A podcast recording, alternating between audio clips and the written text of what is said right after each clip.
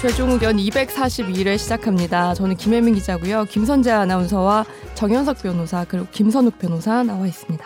다들 안녕하세요. 피곤해 보이시네요. 난 좋은데. 내일 쉬잖아요. 내일 추석이잖아요. 제일 네. 컨디션 좋은데? 좋은 사람, 어? 제일 김선재? 컨디션 나쁜 사람 아. 앞에 내 눈앞에 있죠. 그 뭐예요? 펭수 오리예요? 소리요. 아, 펭수. 펭수 소리는 몰라 잘 안 봤어. 대충 그렇게 본 것 같은데. 거의 소리 같은데. 그러니까 네. 펭수는 펭수는 그냥 한국말 해요. 말해요. 펭수는 말하지 않나? 잘안 봐서 몰라요. 펭수 말해요. 네. 해봐요, 선욱 씨. 아이큐. 못하겠어요. 근데 펭수 이거 너 깔아- 예전에 성대모사한다 그랬잖아. 내가 하려고 했는데 내 진짜 근데 내가 의식적으로 그러니까 뭐지? 안 시켜서 했을 땐 되게 비슷하다고 우리 애들이 되게 좋아했는데 시키고 하면 되게 시키면 못하겠지. 못하겠어. 어. 그럼 저희가 다 그 성대모사 다 그런 거 아니에요? 그렇지, 다 극복해야 돼 그게. 그러니까 사실 정 변호사님도 시키면 잘 못하시잖아요. 할 수 있어, 아무거나 시켜봐. 그래요? 주진모, 뭐? 준석의 프로젝트. 이경영, 음. 이경영. 이경영, 재밌군, 재밌어. 이정재. 진행시켜. 이정재. 이정재. 내 몸에 총알이 뭐 내 몸에 먹고 있죠. 종아리 두 개가 있지. 똑같은데. 송강호, 송강호. 다 똑같은 거 아니에요? 뭐 그래? 어, 다르네. 야, 이선균, 이 이선균. 뭐냐? 네. 이선균. 우버. 오버하자. 가생이 파다라 우버. 네. 일단 저희가 다 모른 척 할 테니까 한번 해주세요. 음. 그럼. 가 슬쩍. 갑자기. 했는데 뭐. 우리가 모르고 넘어갈 수도 있다. 아니요, 오늘 그냥- 감기 걸어 걸려 감기 걸렸나 이러고 아니요, 뭐. 넘어갈 수도. 아니요, 저 오늘 컨디션이 안 좋아서. 예. 이렇게 아무거나 왜안 말해야지. 뭐. 좋으세요? 네. 왜 다들 추석을 앞두고. 아 어제 고백하자면 그 제가 이제 그 어제 어제 그 뭐냐 운동을 하러 갔습니다. 네. 운동하러 갔는데 이름이 현자의 숲이라는 골프장이 있어요. No. 현자의 숲이에요. 어, 뭐- 무슨 이름이 그래요? 저도 몰라. 예, 현자의 숲, 세이지 우드라고. 현자의 돌 이런 거. 현자의 있는데. 돌은 아니고요. 아. 현자의 숲인데 예. 게임. 거기서 이제 골프 시작하고 5시간 이후 현자가 됐어요. 너무 어려워. 어, 그래서 아 그래서 현자의 숲이구나. 의미가 여기는. 있네. 예. 너무 어려워요? 현타가 그러니까, 왔네요. 예, 현타가. 현, 현실 현타가 왔어요. 음. 어디예요? 위치가? 어, 강원 홍천에 있고 멀리 갔네. 굉장히 조경을 잘, 잘해갖고 이제 뭐, 뭐 골프의 요새는 뭐 사치 운동은 아니잖아요. 음. 아닌가? 여전히 사실 좀 비싼 운동이긴 한데 전 어쩌다 그래서 한번 간 안 합니다. 겁니다. 저는 네. 길어서 안 해요. 네. 아, 운동 시간 너무 길어서 내가 사실 싫어하는 그런 거예요. 사람이랑 되게 오래 있어야 될 것 같아가지고. 네, 빙고 그게 사실은 되게 아, 현지야 나랑 한번 가자. 싫어. 되게 위험 부담인데 거기 잭 니클라우스라고 굉장히 유명한 골프 선수가 있거든요. 그 뭐, 그분이 설계를 옷도 하셨. 곰 모양의 로고도 있고. 아 그렇죠 맞아. 우리 어렸을 때 그 옷 꽤 유행하지 않았어요? 80년대 때. 네. 잭 니클라. 잭 니클라우스, 어, 들어봤어요. 아놀드 파마, 우리 그럼 되게 거기도 유행했잖아요. 골프장 비싸요? 네? 다 회원제예요? 거기가 뭐 근데 약간 퍼블릭인데 되게 비싸요. 얼마? 아, 어. 하여튼 말하기 뭐 근데 그 저는 되게 싸게 갔어요. 선지야 너는 나랑 탁구장이나 가자. 저 요거 하잖아요. 그래서 아무것도 필요 없어. 그냥 요가 매트 깔고 매트만 하면 돼. 아니 저는 이게 좀 업무상 좀 이게 그 골프를 어쩔 수 없이 좀 시작한 그치. 케이스인데 저 진짜 사실 그 별로 안 좋아했거든요 아 정말. 진짜. 그래서 어쩔 수 없이 하긴 했는데 되게 재밌어 하시다. 얘가 근데 좀 요새 약간 재밌어 재밌어졌어 아. 사실 그게 문제야. 지금 업무 때문에 억지로 치는 거 시작했는데 예. 아니잖아요. 억지로 시작했는데 재밌어요. 지금은 업무 때문에 치는 게 아니라 업무를 방치하고 치는 거잖아요. 업무를 빙자하고 치죠. 음. 아, 빙자합니다. 업무를 빙자하고 그래서 이제 어제- 치고 있죠. 너무 스코어가 안 나와서 술 많이 드신 거예요? 예, 어제 좀 약간 집에 와서 술을 많이 먹고 골프채를 베란다로 던질까 말까도 생각하고 음. 하지만 저희 현자가 됐으니까 그런 고뇌를 현자는 하는구나. 그런 행동 안 하잖아요. 그래서 현자가 됐습니다. 예. 현장 그런 생각도 안 하지 않을까요? 현자가 됐는데 몸이 너무 아파요. 제가 볼 때는 그 환자 같은데 현장 아니고 네, 그죠. 병자입니다, 몸이 아프니까 지금. 네. 환자의 숲 갔다 오셨네요. 그렇습니다. 예. 환장합니다. 근데 거기 가보면 네. 사장님한테 사과하는 어려워서. 게 어때요? 사장님한테. 현자의 숲 사장님한테. 아니 또 홍보 많이 해줬잖아요. 지금 내돈내산이고 지금 우리가 뭐 받은 것도 없고 음. 뭐 니돈 아니잖아. 너 아니잖아. 안 가봤잖아. 제 돈 재산이잖아요. 제가 네. 샀잖아요. 정 변호사님 왜 피곤하세요? 저2 시간 자고 나왔기 때문에 일 하시느라 솔직히 말하면 어제는 일 반 노는 거 반이었습니다. 뭐 하고 노세요? 이럴 때? 부끄럽습니다 말하기가. 드라마 너무 보세요. 집어서 놀아서. 드라마 보면서 아, 성대모사 네. 연습해요. 기생충 성- 다시 봤나? 누가 내가 야 나이 지금 50 먹고 내가 집에서 성대모사 연습을 한다고 펭수 맞죠? 그럼 뭐 하세요? 네? 뭐 하고 그냥- 노세요? 넷플릭스 보고 아 그냥 그런 거죠. 쓸데없이. 추천해 주세요. 네? 넷플릭스. 아 요즘 다 추석 때 보기 좋은 넷플릭스 뭐 이런 거 없나요? 그거 저기 지난번에 그냥 검색해보세요. 나 생각났어요. 글로리아 스타이너 모르신다고 해가지고 그 음. 글로리아. 케이트 블란쳇 나오는 음.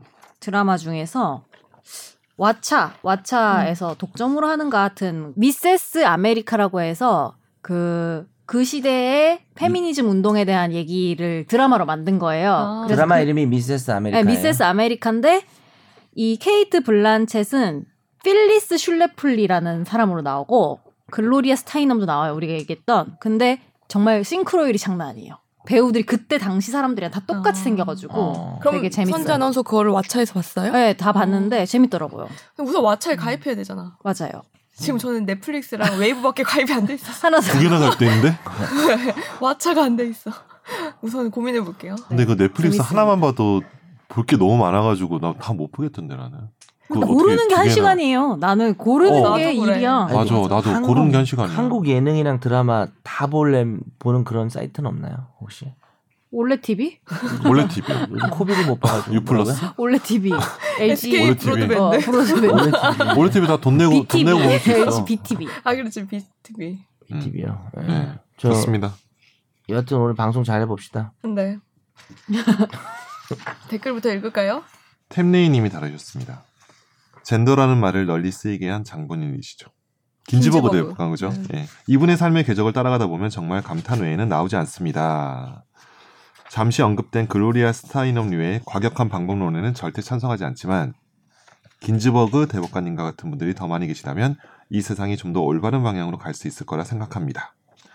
I dissent 이 얼마나 울림 있는 문장인지 나 이거 발음 맞는 거야? I dissent가 맞아요? 맞겠 마- 맞는 거지? 다이센트는 아닐 것 어, 같아. 다이센트는 아니죠. 네.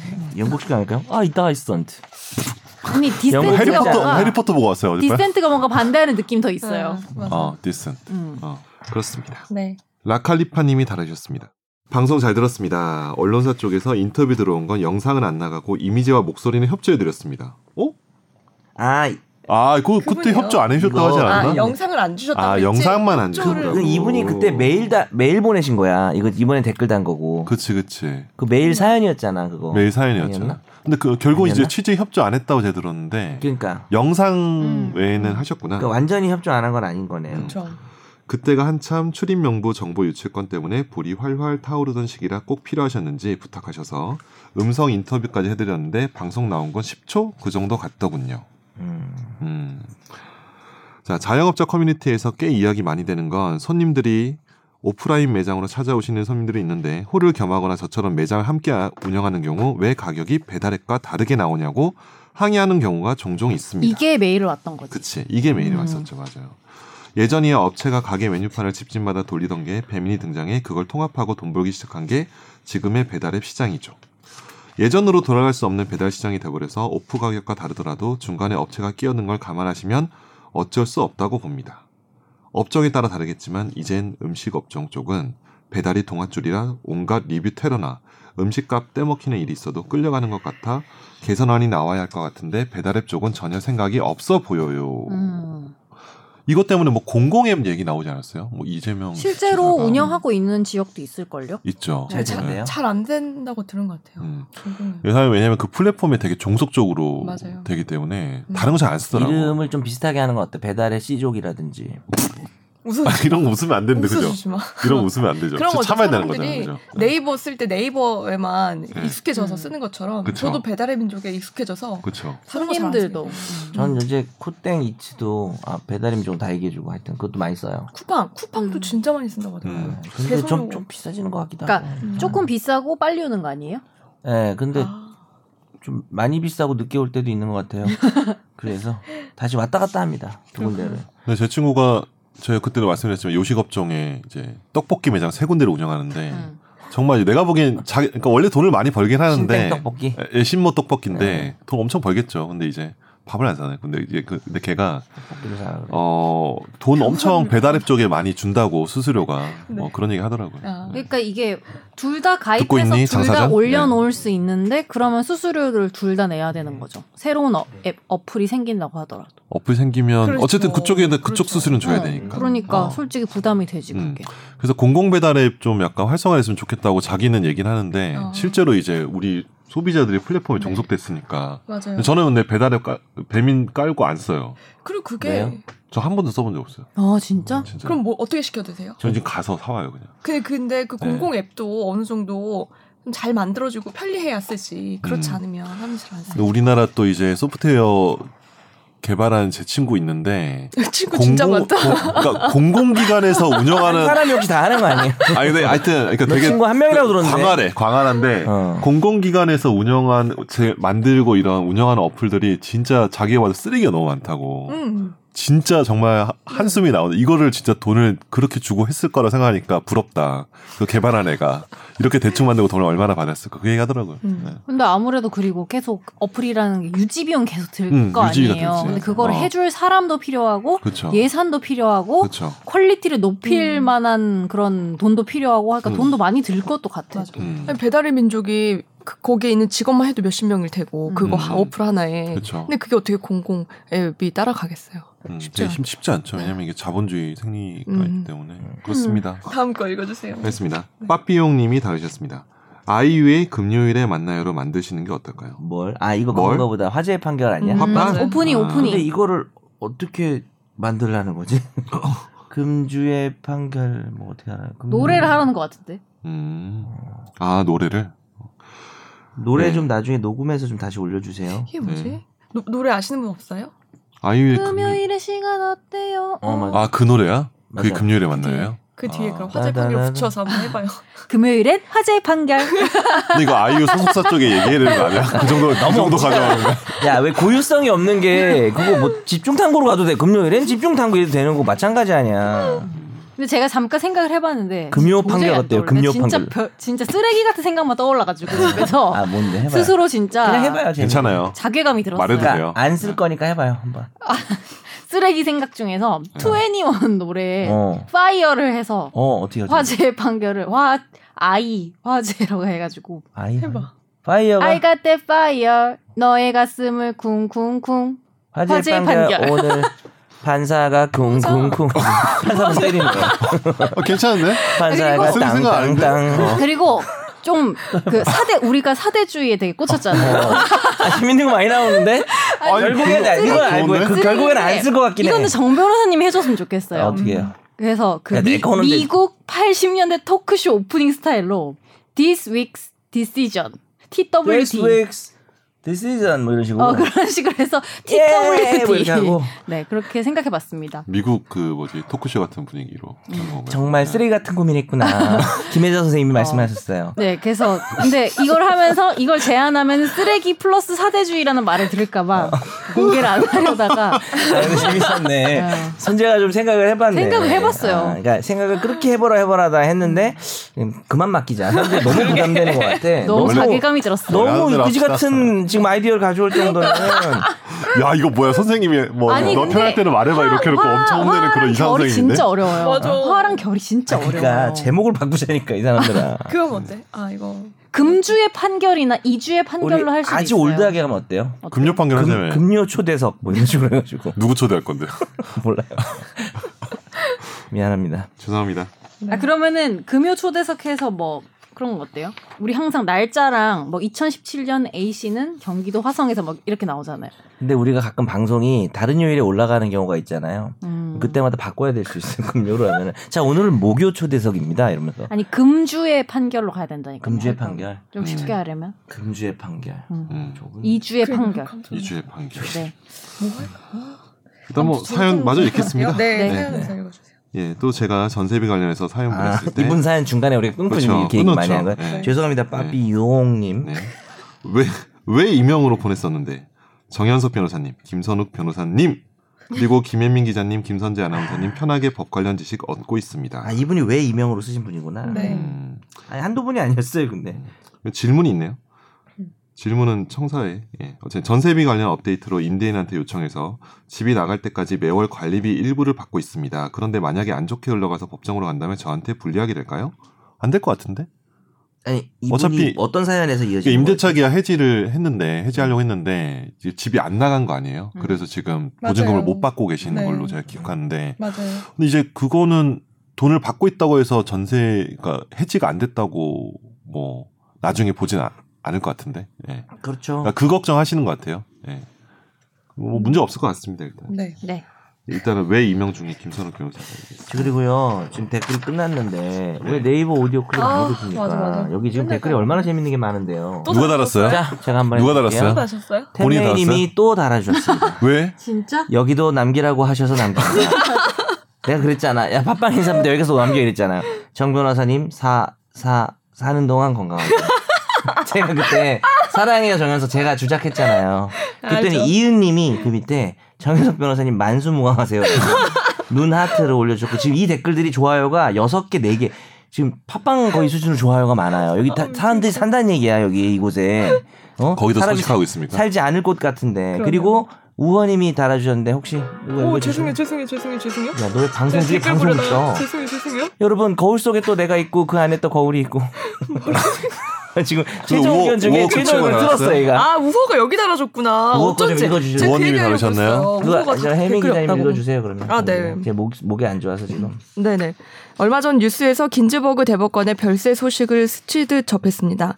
그때는 잘 모르는 분이라 그냥 그렇구나 하고 넘어갔는데 이렇게 그렇구나. 최종 의견을 통해 자세히 알게 되어 좋았네요. 대법관 9명 모두 여성이 되어야 만족할 것이라는 발언을 듣고 처음에는 전원 여성 대법관은 좀 과한 거 아니야? 하고 생각을 했습니다. 그런데 전원이 남성일 때는 의문을 가지지 않았다는 말을 듣고 놀랐습니다. 덕분에 저 스스로에 대해 반성해보는 시간을 가지게 됐고요. 김선재 아나운서님이 언급하신 영화도 한번 궁금해져 찾아봤습니다. 나는 반대한다뿐만 아니라 긴즈버그 대법관을 다룬 영화가 몇 편 더 있는 것 같더라고요.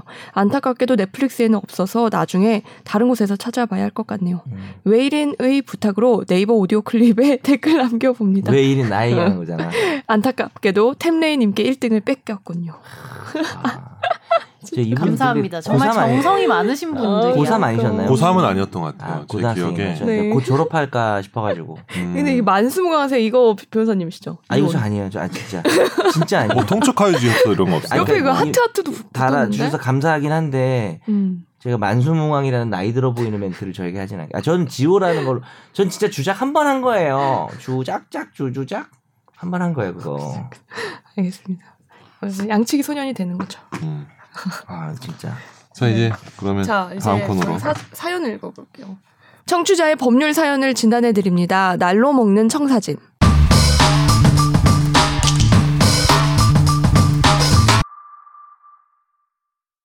십육 년 전 수도를 옮기려고 했는데 헌재에서 기각됐잖아요. 근데 최근 여당에서 행정수도 이전을 다시 추진하려고 하는 것 같습니다. 그러면서 헌재에도 16년이 지났기 때문에 다시 한번 심판을 받아보자고 하는 것 같고요. 또한 남성들만 병역 의무를 이행하는 건 부당하다고 여성들도 병역 의무 이행하는 건에 대해서도 여러 번 헌재에 간 것으로 아는데요. 수도 이전, 여성 병역 의무 모두 동일한 내용에 대해서 다시 한 번 더 헌재 심판을 받는 거잖아요. 이런 동의 사항에 대해서 다시 한 번 헌재 심판을 받으려고 한다면 어떤 조건이 필요한가요? 물론 이 경우 형사 사건이긴 하지만 재심 변호사로 유명한 박준영 변호사가 말하기론 대법원까지 이미 결론난 판결에 대해서 재심이 진행되려면 사건을 뒤집을 만한 결정적인 증거가 새롭게 나와야 된다라고 말씀하시더라고요. 제가 궁금한 건 한 번 헌재 판결이 내려졌으면 몇 년 동안 동일한 사항에 대해서 안 받아준다거나 하는 게 있나요? 구체적으로 어떤 조건에 부합해야지 동일한 내용에 대해서 다시 한번 받을 수 있는지 궁금합니다. 그냥 마지막 음, 질문에 대해서만 간단하게 답해 주시면 될 것 같은데 음. 근데 저는 여러 번 봤거든요. 헌재 위원 심판 소송이 같은 내용이 여러 번 올라오는 거. 뭐- 잊을만 하면 약간 음, 계속 뭐 합헌 나오다가 결국은 네. 위헌난 간통조 맞아요. 간통도 있고 네. 뭐 그 이거 통- 많죠. 예. 하다 그러면은 보면은- 여튼 횟수 제한 없는 거네요, 사실상. 없죠. 음. 뭐 사실 동일한 사안에 네. 대해서 시대가 이제 변하면서 음. 국민의 인식이나 이런 것도 바뀔 수 있으니까 근데 저는 궁금한 네. 게 아까 말했듯이 이 재심 같은 경우는 우리가 옛날에도 다뤘지만 음, 음. 되게 결정적으로 뭐가 있어야지 박- 음. 재심이 가능하다고 했는데 사실상 이것도 재심 아니에요? 재심 근데 재심은 근데 그거는- 헌재에서 하는 건 아니죠. 그거는 이제 뭐냐면 법원에서. 재심은 이런 것 같아요. 이제 재심은 형사 사건이든 민사 사건이든 어떤 특수한 당사자의 특수한 사건에 대한 거잖아요. 음. 그러니까 그거는 이제 그 사건에 한정되는 증거 관계가 음. 이미 기존의 대법원 판결을 통해서 확정이 났는데 음. 그걸 뒤집으려면 이제 새로 운 명백한 증거가 있어야 되는 거고 헌재 같은 경우는 이제 그러니까 국민의 뭐 기본권, 통치 구조 이런 여러 가지 헌법적인 거잖아요. 근데 헌법이라는 거는 계속 고정불변이 아니고 음. 어. 계속 시대가 변하면서 헌법관이 이런 게 법의 바뀔 수가 있는 특성에 따라 거죠. 좀 그렇죠. 다르구나. 음. 법의 특성이 다른 거죠. 그러니까 그 심, 대상이 다른 거죠. 네. 음. 그러니까 개별 사건이냐 아니면은 어떤 특정한 제도냐 이거 그러니까 지금 문제 있죠. 저 혜민이가 잠깐 얘기했던 것처럼 음. 법원이냐 헌재냐의 문제일 수 있죠. 법원은 음. 그 사람이 그 사건을 가지고 또 한번 졌는데 또 또 하고 또 이럴 수는 없는데 아주 예외적으로 정말 극히 예외적으로 재심이라는 걸 통해서 확정 판결을 깨버리는 거고요. 그거는 음. 비상의 제도고 헌법재판소는 뭐 기소유예 사건에 대해서 이루어지고 그런 경우도 있지만 지금 일반적이냐 구체적이냐 문제인 것 같아요. 네. 헌법재판소는 그 법률이 이제 시대가 바뀌어가지고 계속 합헌 나오다가 음. 결국은 위헌 나오고 뭐 이렇게 그쵸. 되는 거죠. 맞아요. 낙태죄 같은 경우도 결국은 그렇게 된 음. 거죠. 네. 그리고 이제 낙태죄도 지금 요즘 이슈가 많이 되는 것 같아요. 맞아요. 헌법 불합치 됐는데 이제 어젠가 뉴스 보니까 이제 입법한다고 음. 개정 입법한다고 그 다음에 또 그거 가지고 합시다 한번. 어 음. 좋아요. 네. 네. 할 얘기가 바뀔 수 있는 거죠, 계속. 음. 네. 다음 사연 읽어주실래요? 네. 지난주 김혜민 기자의 사연을 듣고 저도 부동산 중개 수수료 관련 문제기 생겨 문의드립니다. 음. 저는 임차인이고 2016년 1월에 2년 전세 계약했습니다.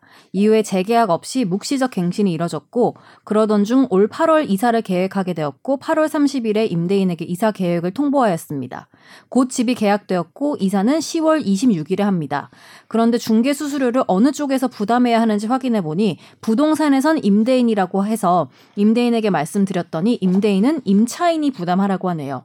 부동산에선 두 당사자가 합의하는 방법밖에 없다고 하면서 50대 50 제안해 보라고도 하시던데 끝까지 임대인이 중개 수수료를 지급하지 않겠다고 하면 저희가 어떤 절차를 요구할 수 있나요? 분쟁으로 제가 이사를 안 가게 되면 이 집에 들어오기로 한 사람의 계약금은 누가 손해배상을 해줘야 하는 건가요?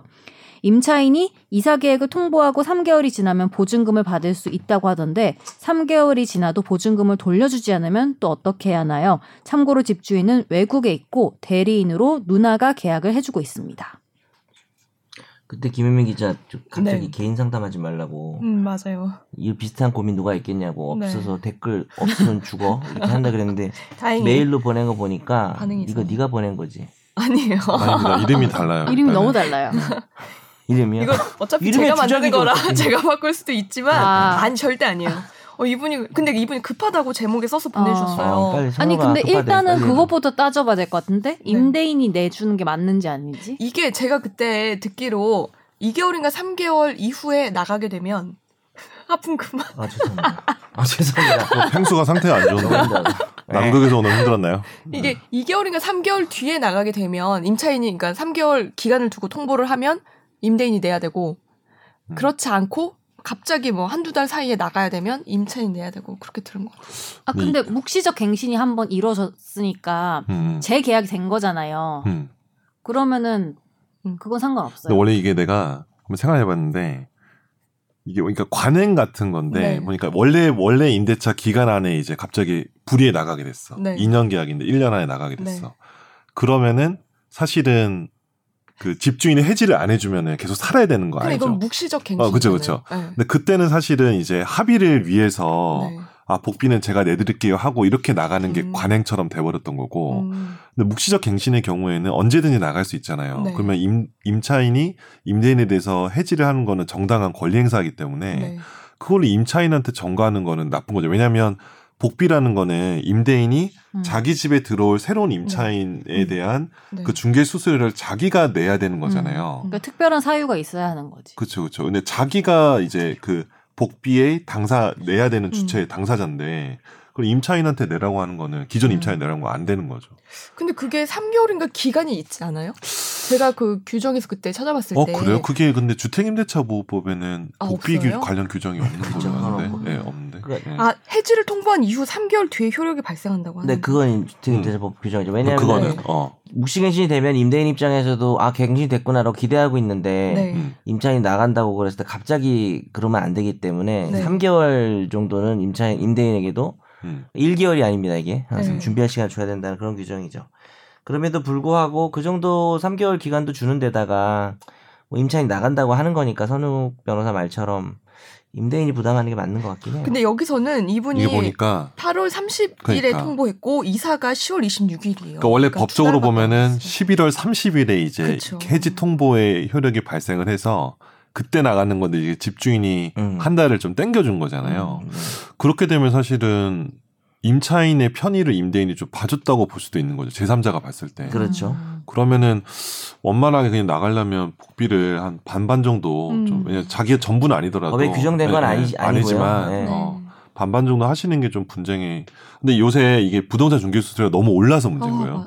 요새 이게 집값 옛날에 오르면서 집값과 전세값 이런 게 너무 올라가 버리면서 요율은 똑같은데 음. 그렇게 되면서 사실 이 문제가 더 그렇죠. 발생하는 것 같아요. 그리고 네. 이게 예전에 내가 살았던 그 전세 가격보다 더 올려서 전세를 내놓으면 음. 그럼 맞아 그게 또 문제. 그럼 또 거기에 대한 퍼- 그 요율도 다 내가 그런 내야 거죠. 되는 임차인이 그게 참 그러니까 좀 억울하더라고요. 그러니까 반반 정도 부담하시는 게 물론 제가 이 구체적인 보증금 얼마인지 알 수 없지만 원래는 3개월 후에 효력 발생하는 게 맞기 때문에 묵시적 해지라고 하더라도 또 예. 추가 질문 있으시네요. 분쟁으로 제가 이사를 안 가게 되면 이 집에 들어오기로 한 사람의 계약금은 누가 손해배상을 해줘야 하는 건가요? 이 질문의 전제는 본인께서 안 가게 됐을 때 안 네 가면 안 되죠. 나간다고 했으니까 나가셔야 되는 거고 그래요. 쫓겨나는 거죠. 아, 인도 청구를 하면. 근데 이분이 안 가게 되면 음. 네. 그러니까 왜냐면 자기가 해지 통보를 했으니까 음, 음. 3개월 뒤에 나가야 돼요. 음. 나가야 되죠. 그러면 이제 인도 소송을 당하는 거죠. 근데 이분이 내가 안 나가게 되면 음. 라는 얘기는 이제 안 나가는 걸로 집주인이 봐준 거죠. 그래 네. 음. 협의가 된 거죠. 그럼 그 과정에서 들어올 사람의 손해배상에 대해서는 법이 정해진 건 없고 협의를 하겠죠 원래대로. 근데 음.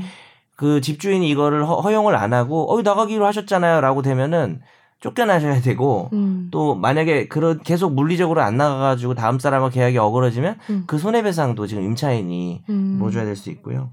마지막 질문은 임차인 이사 계획을 통보하고 3개월이 지나면 보증을 받을 수 있다고 하던데 그쵸? 3개월이 음. 지나면 종료니까 네. 3개월 지나도 보증금 돌리지 않으면 어떻게 하나요? 이거는 뭐 3개월 통보의 문제가 아니라 모든 임대차 계약에서 임대차가 끝났는데 보증금을 안 주는 그런 일반적인 문제인 거죠. 뭐 음. 소송을 한다든지 나 안 나가고 버틴다든지 지난번에 계속 말씀드렸던 네. 나가야 되, 면은뭐 임차권 등기 명령을 음. 하고 나가는 거죠. 그래서 주인에게 뭐 압박을 가하면서 어, 보증금 안 주면 너 임차권 등기 명령 안 지어줄 거야 음. 이렇게 해가지고 하는 일반적인 방법이 있죠. 소송을 또 하고 음. 임차권 달 임차인 네. 보증금 달라고 예. 요즘에는 그래도 세입자를 되게 잘 보호해주지 않나요? 법이 바뀌어서. 법이 계속 그렇게 네. 돼 있죠. 그리고 지금 이번에 뭐 바뀐 음. 법도 뭐 아직 그거 좀 한 번 더 대충이라도 한 번 더 다뤄도 괜찮을 것 같아요. 그러니까요. 아까 근데 다뤘는데 이슈들이 네. 진짜요. 좀 추가된 것 같아. 그러니까 이게 우리가 그때 다룬 것보다 더 다른 내용도 있을 것 같아. 음, 음. 맞아요. 네. 자, 저희 시청자 사연 여기서 마무리하고요.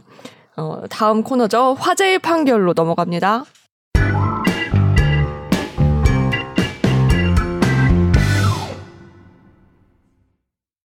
여기 오늘 보내준 기사는 약간 구성이 네. 영화를 소개하더라고요. 그래서 그거 살리고 싶어. 오, 영화요? 네. 네. 영화를 소개하던데. 아 그래요. 뭐 네. 해보세요. 아, 그럼 그냥- 박수영식으로 기사를 아니 썼나 이건 봐요. 그대로 그냥 읽고 싶어요. 어. 네. 너무 약간 자극적이어가지고. 영화 소개다 그러니까 왜 기억이 기- 안 나지? 기자들이 하는 표현을 쓰면 스트레이트가 아니고 박스 형식으로. 어. 약간 아, 형용사가 네, 네, 많아요. 네. 아, 그래서 영화를 소개하면서 네. 형용사가 많아서 어, 영화 소개는 박경림 아닌가요? 아, 아무튼 그죠. 네. 할게요. 네. 평범한 주부였던 리카는 은행의 계약직 사원으로 일하게 됐습니다. 권태로운 삶에 지루해하던 그녀는 은행 일을 시작하면서 활기를 찾는데요. 그러다 우연히 고객의 예금에 손을 댔습니다. 처음엔 곧바로 돈을 채워 넣었지만 한 번이 두 번이 되고 급기야 없는 상품까지 만들어서는 고객인 노부부의 돈을 빼돌리는데요.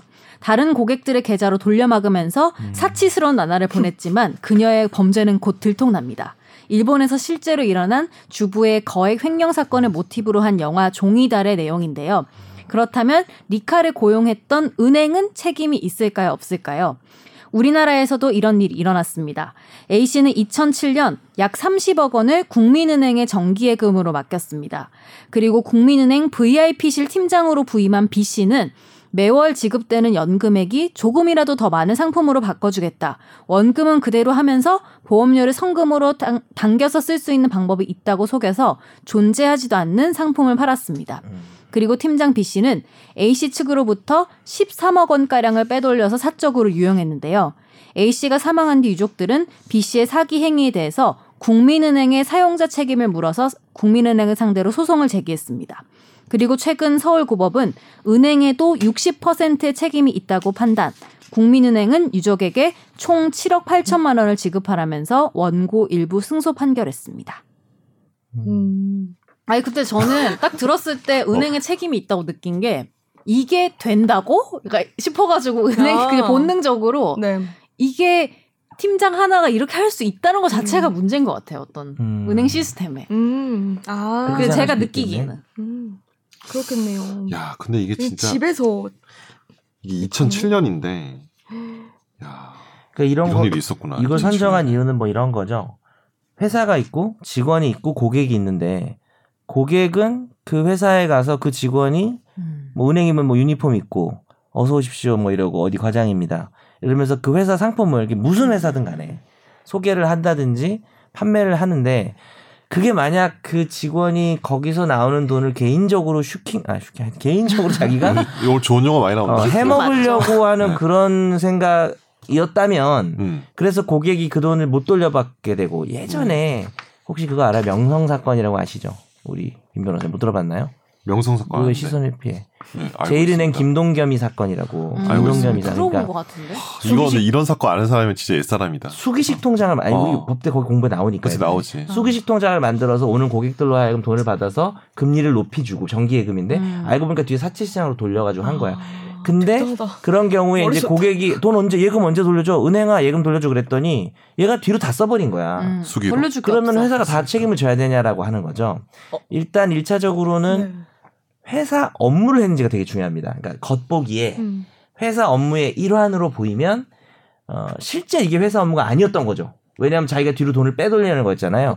그래도 회사가 고객의 손을 다 물어줘야 되는 게 일단 일차적인데이차적으로는 그럼 고객은 의심할 만한 사정이 없었냐는 거죠.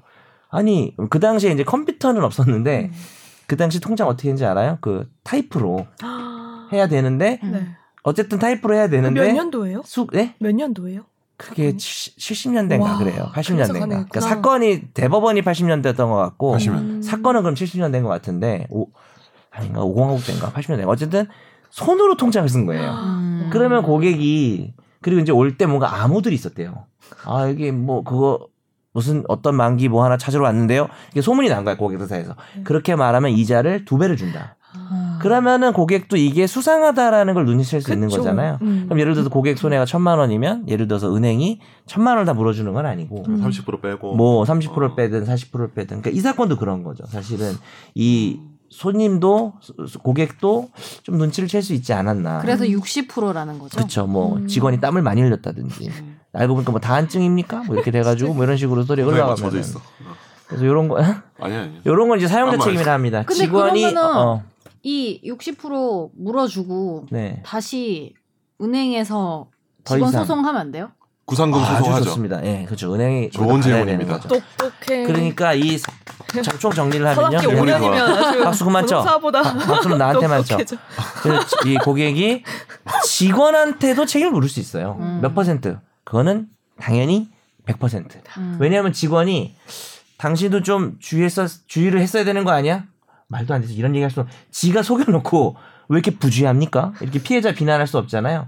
직원은 100%, 나 같은 은행은 사람 왜 VIP 실자로 앉힌 어, 거야? 뭐 이러면서. 은행은 60% 물어줘야 되고, 그러니까 은행 근데 이제 은행한테 받을 수 있는 게 좋겠죠. 왜냐면 은행이 자금이 풍부하니까 음. 직원은 얘는 날 얘는 보통 도박빚 이런 것 때문에 이럴 수가 있거든요. 네. 얘 재산이 없을 수가 있어서. 음. 예. 근데 어쨌든 은행이 물어준 돈은 전체 다 직원에게 달라고 할 수 있는데요. 참고로 직원이 고의로 이렇게 했을 때는 주로 전체 다 물어달라고 할 수가 있는데 우리가 중과실은? 업무하다가 과실로 음, 음, 음. 저 고객에게 손해를 입힐 때도 있잖아요. 그런 경우는 어 회사가 직원에게 야너 너 때문에 6천만 원 물어서 다내나 이러면 좀 신이 직상 금액을 좀 깎아주기도 한대요. 왜냐면 근로자가 사회적 약자니까 음. 실수로 그랬을 때는 뭐 그런 회사 회사 업무 하다가 한 거니까. 네. 그렇죠. 근데 이 아, 고의가 아닙니다. VIP실 팀장 정도가 이런 일을 벌였다면은 그건 고의죠. 음. 얼마나 자주 했겠어요. 그렇죠. 어, 오랜 이거는 기간 뭐 동안. 완전히 100% 받아 먹어야죠. 근데 왜 회사가. 그랬을까? 왜 이렇게까지? 그때 뭐 좀 돈 쓸 일이 있잖아. 아, 아유, 그리고 왜 그랬을 거라뇨. 도박이면- 돈이 이 정도면 할 만한 나 거죠. 이분 너무 불쌍한 게 이분 특히 돌아가셨잖아요. 줄 알- 그 돌아가셨지. 줄 알지 않았어. 그러니까 아, 자식들이 돌아가시 돌아가시기 유족들 상황에서. 전에는 심지어 이 사건이 해결된 걸 못 보고 돌아가셨으니까 얼마나 원통하셨겠어요. 그러게. 그러니까 고령이셨잖아요, 고객이. 그러니까. 네. 아, 이러시, 이러지 마시, 아, 제가 이제 이해된다는 건 그, 범죄 동기를 말한 거고요. 음. 어, 안 되죠. 당연히 그러면 안 안 되죠. 됩니다. 자기 네. 패가망신 하는 거죠. 이제. 맞아요. 자, 저희 마지막 시간이죠. 제가 준비한 집중 탐구 네. 코너로 준비 넘어갑니다. 너무 열심히 하셨는데.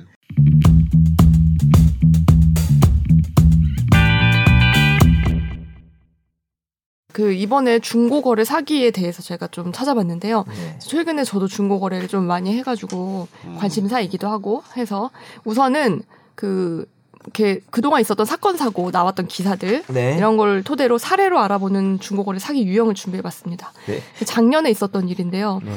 명문대 출신 대기업 연구원이라고 밝힌 사람이 그 인터넷에서 중고나라 아시죠? 거기서 음. 억대 사기 사건을 벌였어요. 음. 이 사람이 자기가 영, 명문대 공대를 나온 대기업 선임 연구원이고 너무 내가 어, 구체적으로 주작한다. 어 근데 진짜 맞아요. 음. 서- 연구원은 아. 맞았어요. 맞아요? 네. 진짜? 네, 맞았고 그리고 자기가 직원 할인가보다 더 싼 가격으로 제품을 줄 수 있다. 이게 뭐 아직 출고도 되지 않은 새 제품들이다. 뭐 이렇게 음. 광고를 한 거예요. 근데 영업을 그럼 한 좀 거예요. 해줄 수 있을 가능성도 있었던 거 그래서 아니에요? 막 결혼 혼수 제품으로 그럼 노력을 안 1,500만 한것 원 같은데? 송금하고 막 이랬어요. 음. 네. 그러니까 명문대 공대를 나온 선임 연구원만 진실이었군요. 그, 근데 이분이 그래서 뭐 자기 거래가 성사되기 전에 사원증을 목에 건 자신의 얼굴 사진에다가 그 재직 증명서 원본, 인감 어. 증명서까지 다 보냈대요. 명함까지. 음. 그러니까 안 믿을 수가 없었던 아니 근데 거죠. 제 친구들 대기업 다니는 친구들 네. 보면 막 뭐 결혼할 때 뭐 TV 음. 같은 거 살 때 되게 싸게 해, 하- 해주고 그러던데 그 회사에서 그러니까 이거 직원 되게 뭐- 있음직하다. 직원 할인 받아서 아, 그- 그렇죠. 자체 쇼핑몰 네. 있으니까. 네. 이건 되게 있음직한 얘기였네. 그쵸. 그러니까 자기네들이 사서 주는 거죠. 아 가능하겠네요. 음. 왜 그걸 그런 걸 믿었나 봐요. 이 피해자들이 그래서 또 자기가 다니는 그 그 전자 회사의 직영 대리점에 전화를 걸어서 자기가 선임 연구원이라고 하면서 제품을 먼저 보내주면 대금을 나중에 주겠다 하고 일부는 물품을 또 배송을 보냈어요. 아, 네. 살짝 섞었네. 그쵸 초반에는 어. 제대로 보낸 거죠. 근데 이제 나중에 다른 사람들 점점 이제 부피가 커지면서 이 다른 분들한테는 어, 돈만 받고 물건 안 보내고 음. 그래서 이게 이제 몇억 대가 된 거예요. 음. 근데 그래서 뒤, 근데 이, 이분들이 계속 물건을 못 받았어요. 그래서 경찰에 신고해 보니까 어 11월에 해고가 돼서 퇴사한 뒤에 바로 미국으로 도주한 걸로 알려졌다고 도박했네, 합니다. 이 사람. 그러니까 크게 한탕하고 미국으로 떠야지 하고 뜬 거예요, 진짜로. 근데 9개월 뒤에 그 뒤에 기사가 나왔는데요. 동대문 경찰서에서 이 사람 잡았어요. 음. 그래서 전직 진짜로 국내 대기업 연구원 31살 홍모 씨였던 거예요. 알고 아, 정말 보니까. 대기업 연구원 자리를 포기할 만한 가치가 있는 네. 사기였나요 이게? 그러니까요. 그래서 47명을 속여서 1억 8천여만 원을 가로챘고 심지어 자기 여자친구한테도 사기 사기를 해서 6,200만 원을 챙겼대. 정말. 나 이게 보니까 나 처음 네. 2,700을 사냈는데 1억 8천에 네. 지인 빌린 거 1억 5천, 그렇죠. 여자친구 상대 6,200. 제가 얼마 전에 여자친구 상대로 1억 뜯어먹은 놈 네. 형사 고발에 음. 구속됐는데 구속됐거든요. 이분 그래서 사억 고소해가지고 해드셨네. 얘는 근데 좀 많이 해먹었네요. 조심해야겠네요. 여자친구한테도 사기를 치는구나. 아 진짜 많아요. 아 그래요? 진짜 많아요. 진짜 저- 화나셨어. 근데 아, 지금 진짜 김 내가 많이 화, 변호사님 근데 화나셨어. 그 피해자 내가 아는 친구라서 화가 더 많이 나요. 피해자가 피해자가 음. 내가 되게 아는 사람인데 피해자도 오랫동안. 되게 번듯한 직장 다니시는 분이시죠. 그쵸 그런 근데, 분들도 사기 당하더라고요. 근데 이제 그 친구는 이제 사기 금액이 좀 많았어요. 음. 근데 1억 아니 그리고 사람이 누군가를 믿고 마음을 음, 주면은 음. 그걸 맞아. 이용한다니까 나쁜 그, 그, 사람. 난 그래서 그게 더 제일 더 나쁜 것 같아요. 음. 마음을 네. 이용하잖아요 신뢰와 네. 그 나한테 마음 전혀 없잖아요. 한 2천만 빌려줄 수 있어요? 마음이랑 상관없잖아요. 빌려줄 수 있어요 아, 정 그래요? 변호사님은 정말 진짜? 갚을 것 같아요 아, 나보다 진짜? 네, 부자니까 진짜 믿어요? 이렇게 된다고요. 미국으로 이렇게 도주해. 그러니까. 되네. 심지어 나 요- 여기는 나 아, 현지 요- 경찰관도 그러니까. 있었대요. 나 요즘 피해자 영어 중에. 회화 다니잖아. 왜요? 미국으로 도주하려고. 아, 죄송합니다. 자가격리해야 돼요. 네. 제주에 다음 못해요. 다음 거 해보자. 네. 어, 다 이거 이제 사연이 두 번째 엄청 사연은 웃기게 많네. 그 다음에 에타인. 에타라고 아세요? 에브리타임이라고 요즘 대학생들은 무조건 가입한다는 무슨 음. 사이트가 있나 봐요. 아, 에티카 여기 같은 올라 거예요. 예, 예, 여기 온라인 커뮤니티인데 대학생들이 가입하는. 근데 대신 특정 대학 소송임이 소, 속임이 인증이 돼야 된대요. 아, 요즘 에타, 에타가 가장 핫한 겁니다. 아. 네. 회사 회사 인증하는 것처럼 네, 그래서 맞아요. 갖고 왔는데 이거를 이 그 그 뭐 학생증 뭐 이런 거를 3만 원에 이 사람이 산 그리고 거예요. 가끔 개그 게시물에 올라오는 거 익명이라고 써서 나온 거 다 이거예요. 에타. 아. 웃긴 거. 대학생들 개그. 아 네, 그렇구나. 그래서요. 예. 근데 여기다가 이 게시판에다가 어, 고가의 스마트 기기를 팔겠다고 대학생인 것처럼. 그쵸. 그 3만 원에 자기 그 신분증을 사가지고 자기가 대학생인 것처럼 속여서 어, 팔겠다고 한 뒤 돈만 받고 물건을 넘기지 않은 사람이 그네 잡혔습니다. 근데 이 사람 보- 그 수법을 보니까 아까 말씀드렸듯이 학생인 것처럼 가장해서 범행 대상을 찾았고 거래할 때마다 학과와 학번을 언급하면서 피해자들의 의심을 피했다고 합니다. 음. 네 그리고 아, 그렇게 하는구나. 네 그렇게 뭐 중고나라랑 에브리타임 다 합해서 네. 음. 그 사기를 당한 피해자 피해 금액이 어 1억 원이 넘고요. 피해자는 20명이 넘는다고 합니다. 대학생들인데 네. 20명인데 어떻게 이렇게 넘지?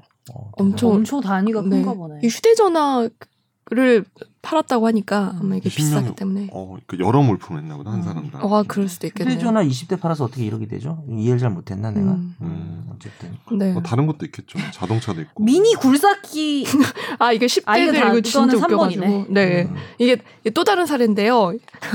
몇 년 전 사건인데 어.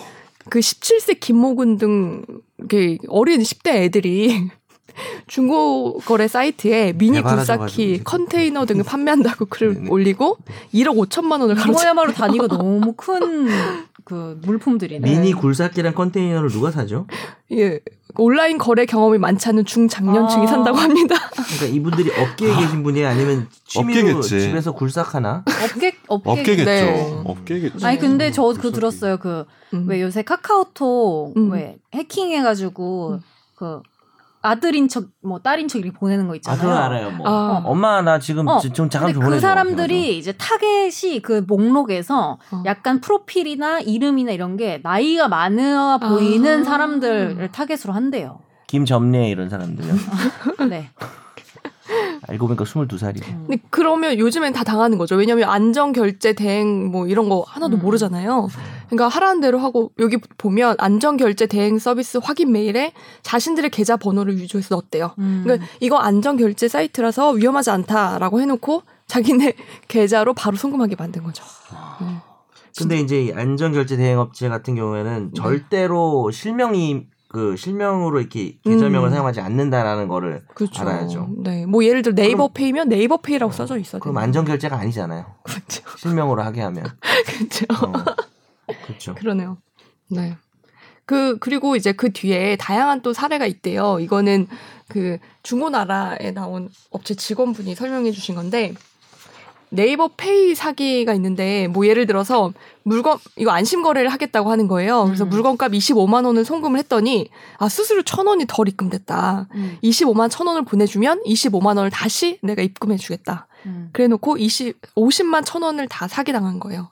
그런 음. 그러니까 사례가 되게 많대요. 음. 안 속을 것 같지만 속는다고 합니다. 그리고 이 네이버 페이라는 시스템을 이용하니까 괜찮을 것 같다는 음. 생각이 들. 그렇죠. 안전 결제라고 생각해서 그 다음에 그 우선 이제 사기꾼들이 중고나라 같은데 글을 올릴 때 직거래 가능합니다라고 올려요. 자기 지역을 밝히지 않고 그래서 아 어디 계- 어디 사세요? 저는 서울인데 그러면 저는 뭐 전라남도 어디 음. 광양 뭐 딴데 어디입니다. 말하는 어 거구나. 되게 먼 데를 말해서 직거래가 거의 불가능하게 하고 택배 거래를 유도하는 경우가 많고요.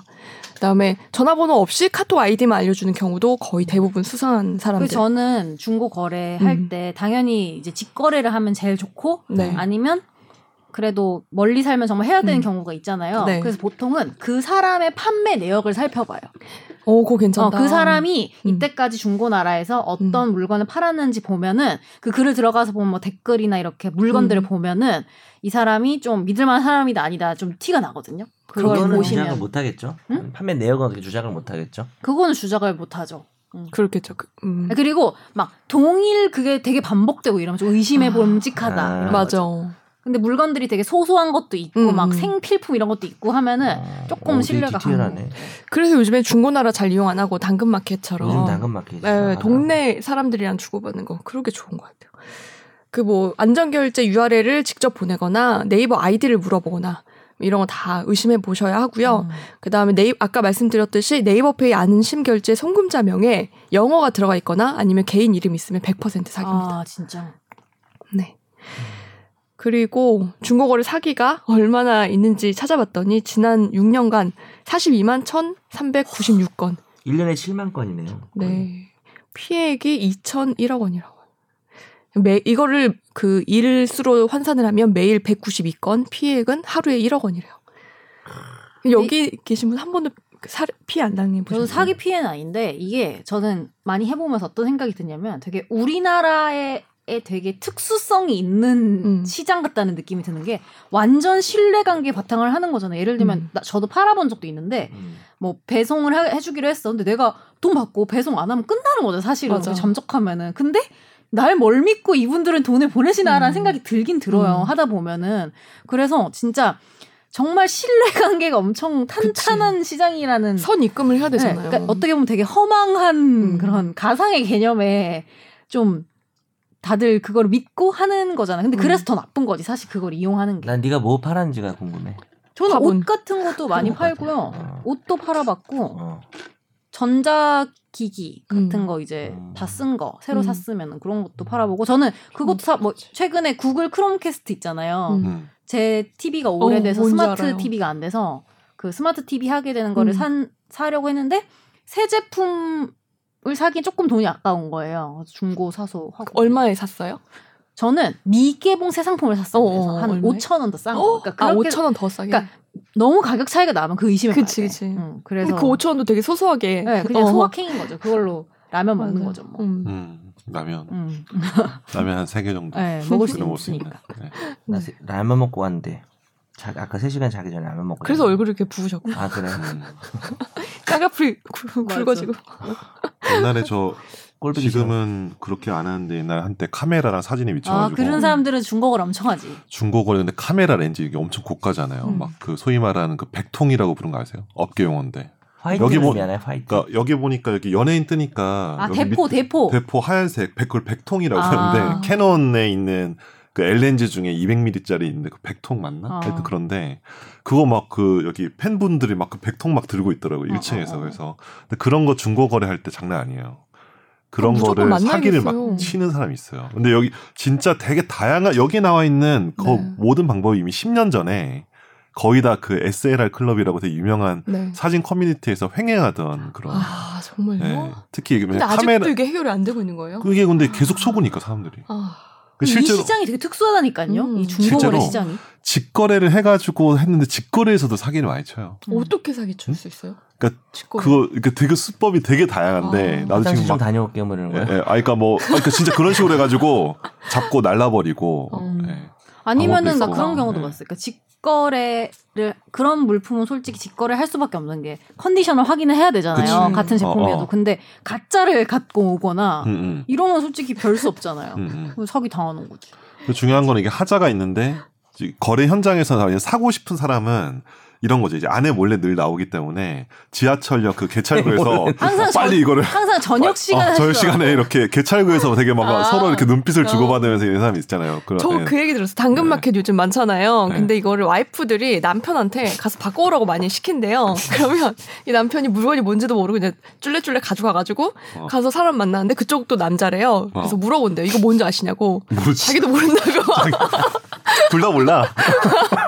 그래서 그렇게 이제 돈을 받아서 오면 음. 그 와이프가 용돈이라고 이렇게 막 음. 몇 천씩 주는데 그게 현금이니까. 정말 소확행이라고 음. 그래서 그러시더라고요. 뭐 거래 현장에서 되게 다급한 마음에 잘 안 보고 사는데 음. 나중에 이제 뭐 거기 카메라 렌즈도 안에 모터가 있거든요. 네. 그런 게 하자가 있다거나 렌즈에 음. 곰팡이 낀다 네. 뭐 이런 식으로 음. 클레임이 서로 엄청 걸려요. 아, 근데 그러면 당연히 아 그때 다 상태 보고 사셨는데 무슨 말씀하세요 이러면 그런 식으로도 사기치고 그러니까 반품이 네. 안 된다는 게 좀. 어. 그치. 이게 맞아. 직거래 함정이 있어. 맞아. 음. 직거래 때 꼼꼼 특히 밤에 많이 하기 때문에 밤에 하면 이렇게 카메라 이제 활- 촬영하기 되게 힘들잖아요. 잘안 보이죠. 그래서 되게 좀 카메라 사실 땐 늘 낮에 사세요 네. 음, 평일에. 그리고 제가 볼 때는 직거래에 적합한 물품들이 있는 것 같아요. 어. 있지. 그 그러니까 직거래해도 크게 이렇게 손해 보지 않는 음. 물품들이 있는 것 맞아요. 같은데 음. 어. 저는 뭐. 요즘에 노리고 있는 게 있어요. 음. 뭐예요? 애플워치. 왜냐하면은 어. 그 새 상품을 다 주고 사긴 너무 아까운 거예요. 그게 왜냐하면 솔직히 그냥 그렇게까지 약간 필요한 건 조금 아니고 조금 필요한 건 아니지만 허세를 부리고 싶은 거잖아요. 내가 허세템이야? 요가할 때 차고 싶은 거거든요. 그냥 애플워치가 필요하진 뭐 않아요. 비싸진 않잖아요 많이 비싸요 한 50만 음. 근데 원 내가 하나? 내가 하- 뭔가 이렇게 허세용으로 사기엔 조금 가격이 나가니까 나는 항상 그거를 당근에는 이제 알림을 띄워놓을 수 있어요. 어, 맞아요. 그 키워드로 네. 다들 그래서 하는구나 음. 나도 어, 어 당근- 그래서 애플워치를 꼭 사고 싶어요. 저는 당근 중고. 깔아야겠다 저도 예전에 스마트 그거 뭐야 밴드 이런 거 하나 샀었어요. 되게 싸게. 중고로. 너무 예, 너무 만족도가 음, 크더라고요. 음. 그러니까 그런 거는 그런 약간 뭔가 새, 새 상품으로 사기는 약간 조금 아깝다 이러면은 음. 그게 좀 괜찮더라고. 음, 그쵸. 맞아요. 얼마 전에 그리고 이사 박스 이런 거 샀는데. 아 그런 거 좋아요. 예, 이사 박스는 그냥 그런 거 괜찮아요. 새 거는 비싸고 중고로 음. 사면 조금 좀 뭐 이렇게 품이 소모품이니까. 있어도 예, 괜찮더라고요. 예전에 그 아나바다 같은 거네요 음. 온라인에서 하는 그렇죠. 그죠 일종의 음. 근데 좀 옛 용어다. 아무래도 직거래를 하면 좀 따뜻해요 사람들이. 어 맞아. 직거래를 하면요 그렇게 못되게 할 수가 없어요. 맞아요. 음. 어. 되게 예의 바르고 친절해요. 음. 근데 마지막으로 제가 준비한 게 이게 요- 이렇게 피해 일- 피해를 입은 분도 많고 피해 액수 큰데 경찰에서는 거의 잡지를 못해요. 음. 근데 얼마 전에 너무 많아요. 최근에 어떤 시민분이 직접 자기한테 사기를 친 사기꾼을 아. 잡은 사건이 있어요. 어떻게 잡았어요? 이분이 사연이 너무 길어 근데. 이게 제가 요약해서 짧게 말씀드리면 이분이 그 중고거래 사이트에서 장난감 30만 원어치를 샀대요. 이 근데 뭐 계좌번호 막 이런 거 다 받았는데도 아 신분증까지 다 받았는데도 나중에 보니까 이게 사기였고 음. 경찰서 연락을 했더니 아 돌아온 대답이 거의 못 잡을 거다. 음. 계좌 추적해봤자 대포 통장일 거다. 그래서 그렇죠. 음. 너무 열받아서 자기가 직접 잡기로 했어요. 근데 자기랑 같은 피해를 당한 피해자 다섯 명을 찾아가지고 음. 채팅방을 만들었고요. 거기에 자기네 송장 번호를 보니까 번호는 다 다르지만 그 밑에 아, 코드 손장은 번호. 또 찍어서 보냈어요? 음. 어. 그래서 밑에 코드 번호가 같다는 사실을 이제 알았다고 합니다. 음. 그래서 그 신분증이랑 그 송장 코드 번호 이걸 근거로 그 근처 편의점을 돌아다녔지만 찾지는 못했고 음. 다시 한번 이 사람한테 한 번 더 그 중고거래 사이트에 글이 올라왔길래 휴대전화를 사겠다 하고 연락을 했더니 살 것처럼 했더니 이 사람이 초점이 나간 영수증 사진을 보냈대요 택배 사진을 이해하셨어요? 여기까지? 음, 아, 아, 네. 네, 다시 한번 거래를 초점이 한 거죠. 나간 사진을 보냈고 그렇죠. 네. 그래서 그 영수증에서 전화번호를 조합해서 한번 어떻게 어떻게 해서 이렇게 그 택배를 보낸 편의점을 찾은 거예요. 어. 네, 이 사람이 어디서 이 특정 편의점이 있을 거 아니에요. 택배를 보냈던. 그래서그 편의점 가서 택배 송장 번호를 뽑아왔더니 코드 번호가 일치했던 거죠. 그래서 이 사람한테 다시 휴대전화를 사고 싶다. 그 택배를 보내달라 해서 그 사람이 택배를 보내러 올 때 편의점에서 이 사람 만났어요. 근데 잡아봤더니 그냥 중간책이었던 거예요. 아, 이 친하게 사람도 아. 중간책이 있었어요. 네. 그래가지고 이 중간책을 설득을 해가지고 이제 진짜 사기꾼을 여차여차해서 잡게 됩니다. 음. 근데 알고 봤더니 17살 고등학생이었고 네. 아이고야 중간책은 몇 살이고요? 그건 모르고. 중간책은 중원책은 뭐 19살 뭐 이런 책. 음, 다 또래였고. 독서실 건물에 있었대요. 얘가 잡아봤다니. 교실에서. 음. 그러니까 17살이구나. 경찰이 포기했던 사람을 며칠 만에 음. 피해자가 자기가 직접 잡은 이게 거죠. 집요하게 하면은 잡히긴 잡히네요. 음. 네. 근데 이분 정도면 거의 탐정 수준인 것 같아요. 탐정하셔도 될것 탐정 같은데. 자격증을 따시고 어, 탐정 자격증. 따- 추천드리. 그러니까 이거 약간 탐정 어떻게 보면 시험 같은 거 아니었을까 이 정도면? 오 이거 진짜 약간 증거의 증거를 어, 그러니까. 수집해가지고 이게 쉽지 않은 일이고 와 진짜 시간과 노력을 써야 되는데 음. 장난감 30만 원어치 내 제가 보기엔 레고의 음. 어떤 나름 한정판 아이템이 음, 아닐까라고 음, 그냥 음, 음, 음. 추측을 하는데 음. 아, 와, 송장. 대단하다 이분. 음. 음. 아니 그냥 두 분이 아까 송장이라고 하셔가지고. 네. 송장, 송장. 아 송장이 송장. 맞아요. 음. 송장, 아, 송장은 송장. 아. 송장은 그 예, 송장, 그래서 깜짝 놀랐어요. 사람이 죽은 시체 게 송장, 송장. 이건 죽은 거고요. 송장. 나중에 중, 나중에 송장으로 발음하셨어요. 초반에 네. 송장이라고 하셔가지고 아나운서랑 기자랑 이거 왜 장. 이러나. 저만 그랬을걸요? 아니 얘가 아니요. 너가 말한 거 네가 말하고 받아서 바로 받아서 하잖아요. 받아서 하다가 잠깐 나왔어. 송장이라 아, 했어. 그래. 그 내가 그걸 딱 잡았지. 왜 그랬어요? 잡았다 이 아나운서 아, 놈 이러면서. 그런 것만 진짜 싫다. 생각하고 있죠. 아, 진짜 싫다. 근데 지금 아, 너무 진짜 졸려서 그런 것만 들려요. 아 진짜 싫다. 네, 여기까지 제가 오늘 준비해봤는데 음. 재미 있으셨나요? 재밌었어요. 너무 재밌었어요. 근데 다른 분들 피해 사례가 저는 한 분이라도 있을 줄 알았거든요. 아무도 없네. 쪽팔려서 얘기 못하는 거예요. 대개는 말 안 하지. 아, 가슴속에 아, 묻고 있는 거지. 변호사님들은 되게. 더 말씀 못 하시겠네요. 누구나 가슴속에 3천 원쯤 있는 거예요. 저도 얼마 전에 의뢰인한테 돈 엄청 띄었는데 말 못 하겠어요. 근데 여기서 말한다. 어떻게 띄었어요? 그러니까 뭐라고 뭐 그러니까 이제 약속한 돈을 안 그러니까 주는 거지. 성공 보수를 받을 돈이 있었는데 음. 자산이 있다고 생각하고 기다리고 있었는데 그 자산이 얼마 전에 공매 처리가 돼가지고 음. 근데 그게 보니까 공매를 내가 보니까 짜고 친 것 같아. 근데 증거가 없어. 야 이건 대놓고 그런 거네. 근데 그 음 성보수 얼마인지 물어봐도 돼요? 많죠. 아마 나 합하면 7천. 근데 그걸 거의 또 이럴 돈이네. 떼먹었어요. 음. 그걸 안 주려고 그래서 그래요. 쳤는데도? 지금 뭐 형사 고소하면 좀 쉽지 않을 것 같고요. 어떻게 하면 좀 여러 가지 좀 덱스터 제가 좋아한다고 말씀드렸잖아요. 그냥 거기까지만 하겠습니다. 네. 청자가 되셨다고 했잖아요. 사건을 제가 맡을까요? 현자요? 현자 뭐죠? 먹는 건가요? 저는 지금 환자 되겠는데 환자 되는데 지금 5대 5로 나눕시다. 받아서. 5대 5 로요? 근데 중요한 건 누가 오죠? 아, 죄송합니다. 누가 오죠? 5대 5면 어, 똑같은 거 아니야? 노렸어, 미안합니다. 네. 노렸어. 예. 빌드업이에요. 어쨌든 이제 자신의 부끄러운 다 있는데 예, 저는 말했습니다. 저는 예. 이 따뜻한 시장이 계속 유지되었으면 좋겠고 어떤 시장이요? 아나바다 따뜻한 시장이에요. 중고거래 아나바다요? 시장이 아. 유지되었으면 좋겠고 좋은 이 분들이 많으니까 변호사계는 이미 끝났습니다. 너무 진짜 혼탁해요. 예. 솔직히 좋잖아요. 해보신 그렇죠. 분들 알겠지만 근데 근데 당근마켓 너무 네, 좋아요. 그거를 정말 물을 흐리는 사기꾼들은 정말 각성하라. 음. 네. 어, 김윤 기자 얼굴 여기 있네요. 아니 이게 지금 아클판이 비쳐가지고 재밌네요. 음. 음, 선생님. 교사님 얼굴도 저기 어 여기도 김혜민인데? 아 죄송합니다. 지금 빨리 방송을 접어야 될 네. 것 같아 요 지금. 그러니까 여기까지 더 이상 헛소리 하시기 이제 손 오늘 어, 추석 전이네요. 우리 네 녹음할 맞아요. 시점이, 그죠? 이거 아마 아. 들으신 분들은 명절 때 들으시게 되겠죠? 에이, 그죠? 네, 명절에 지은 뭐라고 이런 걸 PD님? 듣겠어요. 음, 음. 아, 근데 네. 제가 궁금한 게 이렇게 명절 저- 명절 주에 이렇게 녹음하시는 분이 많이 없죠 골룸에 그죠? 다른 팀 다 하나요? 우리만 어, 해요? 우리만 하는 우리만 거였어? 올라가요? 저희 거 많이 아, 들어주세요. 그럼 좀 잘할 걸. 좀 잘할 걸. 좀 잘하지 그랬어. 더 잘할 걸. 아니 오늘 제가 이거 집탐 준비 잘한 것 같아요. 잘했어요. 네. 아니 근데 뭐 다른 사람이 준비해도 아 오늘 집단 너무 좋은데요 이런 얘기를 많이 하더라고. 음. 안 좋다고 할 순 없잖아. 진실성이 없어 그러니까 다 좋다 아, 그러잖아. 안 좋다고 할 수 없죠. 야 오늘 집탐은 했는데 진짜 구리네요 이렇게 할 수는 없으니까 음. 누가 준비했냐 막 이럴 수가 없잖아. 준비해 주는 것만으로 너도 너무 감사해요. 저는 다른 분들이 다음에 정영석 변호사님 한번 네. 제가 도전. 아이디어를 낸 적이 있지만 제가 이게 네. 대본을 써온 적은 없죠. 한 번도. 도전. 제가 제가 재작년 11월인가부터 시작했는데 딱 한 두 번인가 있었던 어, 한두번 정도 네가 두번 대본을 써왔지, 정도는 아예. 예, 여기 여기가 대본을 써왔죠. 내가? 예, 저는 자주 써왔고 나 대본 써온 적 없는데? 있어 있어. 진짜? 왜 대본을 써본 저가 적이 있어? 왜 제가 집탐 집탐 써본 적 있어. 제가 하고 난 뒤에는 왜 한 번도 안 해주세요? 그러니까 너무하네. 아 그러니까 해빈이 김학기 때는 오기 하고 전에 예, 한 학기 기자 적이 때는 하고 거의 없는데 나- 있어요. 한 번 썼어. 한 번이에요. 상속과 유언. 아니야 그말그 외에도 하나 있었어. 너 형사 사건 뭐 없는 관련. 날이었어. 그날 안 왔어. 아, 그래서 그랬나? 내가 썼어. 그냥. 아 그런가? 어. 어쨌든 그렇습니다. 네. 예. 그럼 다음 주에는 정영석 변호사님 준비하신다고 합니다. 네. 법률하고 상관없어도 되나요? 그래요? 범위 상관 없. 이건 어때요? 돌아가면서 자기가 했는데 안 걸린 범죄 하나씩 얘기하기. 안 걸린? 어. 안 걸린? 아. 아, 망하겠네요.